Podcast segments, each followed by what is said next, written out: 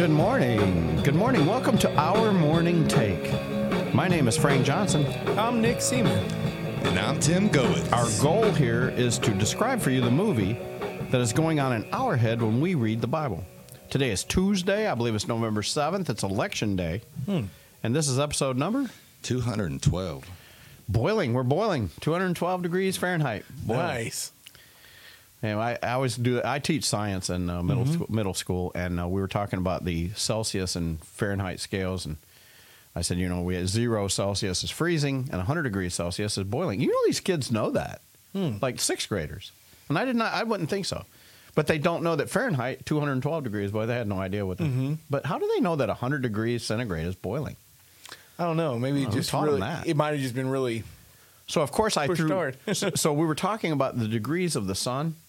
Uh, how hot the sun is, and I think it's, uh, if I remember right, I think it's two hundred seventy-five million degrees Fahrenheit. I believe that's mm. what it is. So I was trying to figure out what it was, Kelvin. I threw the Kelvin scale in there because I said, you know, there's a scientific scale. That wouldn't be that hot in Kelvin mm. because zero is, I think, four hundred fifty-some degrees below zero Fahrenheit. Isn't mm. it something like that? And that's absolute zero? Yeah.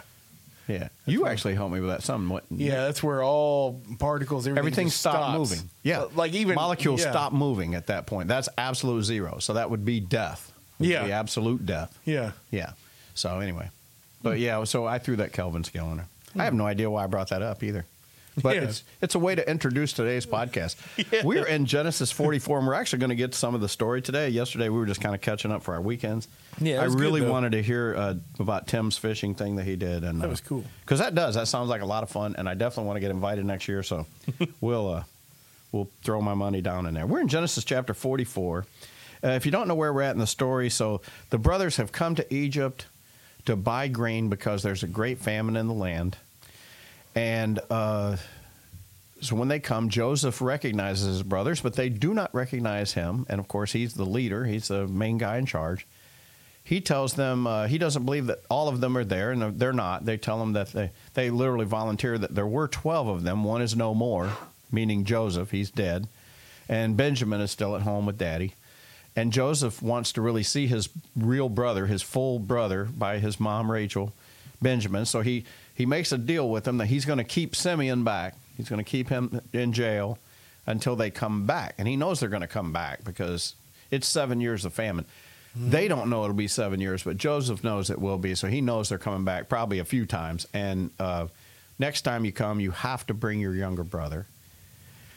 The brothers go home. They tell Judah this whole story. And Judah says, uh, man, or Judah, not Judah. Uh, Jacob. Jacob, yeah. Uh, they tell Jacob this whole story, and uh, Jacob says, uh, man, now you're going to have to take Benjamin down there. He doesn't want to do it. Judah says, well, we're not going unless you do let us take mm-hmm. Benjamin. He says, we have to. Yeah, have to, because he's yeah. just, yeah, otherwise we're going to come back with nothing. We might not even come back. I mean, he would just throw us all in jail. So anyway, so uh, as Abe pointed out last week, he, uh, Jacob prays about this thing. He prays, he he contemplates. He contends with God, his namesake. That's why they address mm-hmm. him as Israel. And he comes up with this idea, okay, well, if you go, take some gifts with you. Let's take some gifts. Let's take extra money. And perhaps his heart will be in the right place where he will give me back my son Simeon, and Benjamin can come back in one piece. But you know what? I'm just going to stop worrying about this whole thing. If I'm bereaved, I'm bereaved. That's what he said. One of the best verses in chapter forty-three. Mm-hmm. Tim uh, very aptly commented on that and said, man, if we just all lived like that, we wouldn't have anything to worry about. If we just know that our lives are in God's hands and that mm-hmm. it doesn't really matter, whatever happens is going to happen. God already knows it's going to happen. Mm-hmm. He wrote yeah. Romans eight twenty-eight, knowing this very thing, that for us that love him and are called according to his purpose, that everything that comes into our life is for our own good. He's going to work it for that. And we all go through these personal problems. And uh, and I know my brother's going through some personal problems just like that. And we all know people that are doing that. And just knowing that God is sovereign, mm-hmm. you know it's all going to work out. It's all going to work out because that's God. Mm-hmm. Yeah. Amen. Y'all can't let me preach like that, Mom. No. Well, that's where we're gonna, we're, I need to be preached I, I was getting ready to say, we yeah. need to take up an offering here. yeah. Oh, man. That, that's spoken like a true pastor eyes. Right there. yeah. Let's take up We need offering. Some money now. Let's take up an offering or gain another sponsor. Genesis forty-four. Uh, the brothers are brought back. Then he commanded his house steward, and this is Joseph, of course. He Joseph has got them back. They're, they've come back to, to, to Egypt. Joseph sees the the uh, ten brothers. No, I guess there's only nine now. There's only nine because he's got Simeon, and mm-hmm. and jo- and he's Joseph, and he and is a they, brother. and they, but they do bring Benjamin, so yeah. I guess there are ten of them. Yeah, yeah, yeah that would be. So ten. There's, there's ten of them. So anyway, he commanded his house steward, saying, "Fill the men's sacks with food, as much as they can carry," because he's already fed them. They had a dinner and everything. "And put each man's money in the mouth of his sack." So once again, Joseph is going to give them their money back, even all the extra money they brought. He's giving mm-hmm. them all their money back. "And put my cup," and this is a special cup, mm-hmm. "put my cup, the silver cup, in the mouth of the sack of the youngest, and his money for the grain. And he did as Joseph had told him.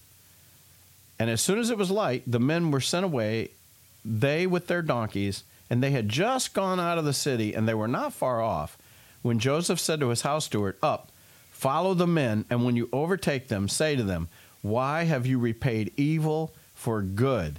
Is not this the one from which my Lord drinks, and indeed which he uses for divination? You have done wrong in doing this.'" Hmm.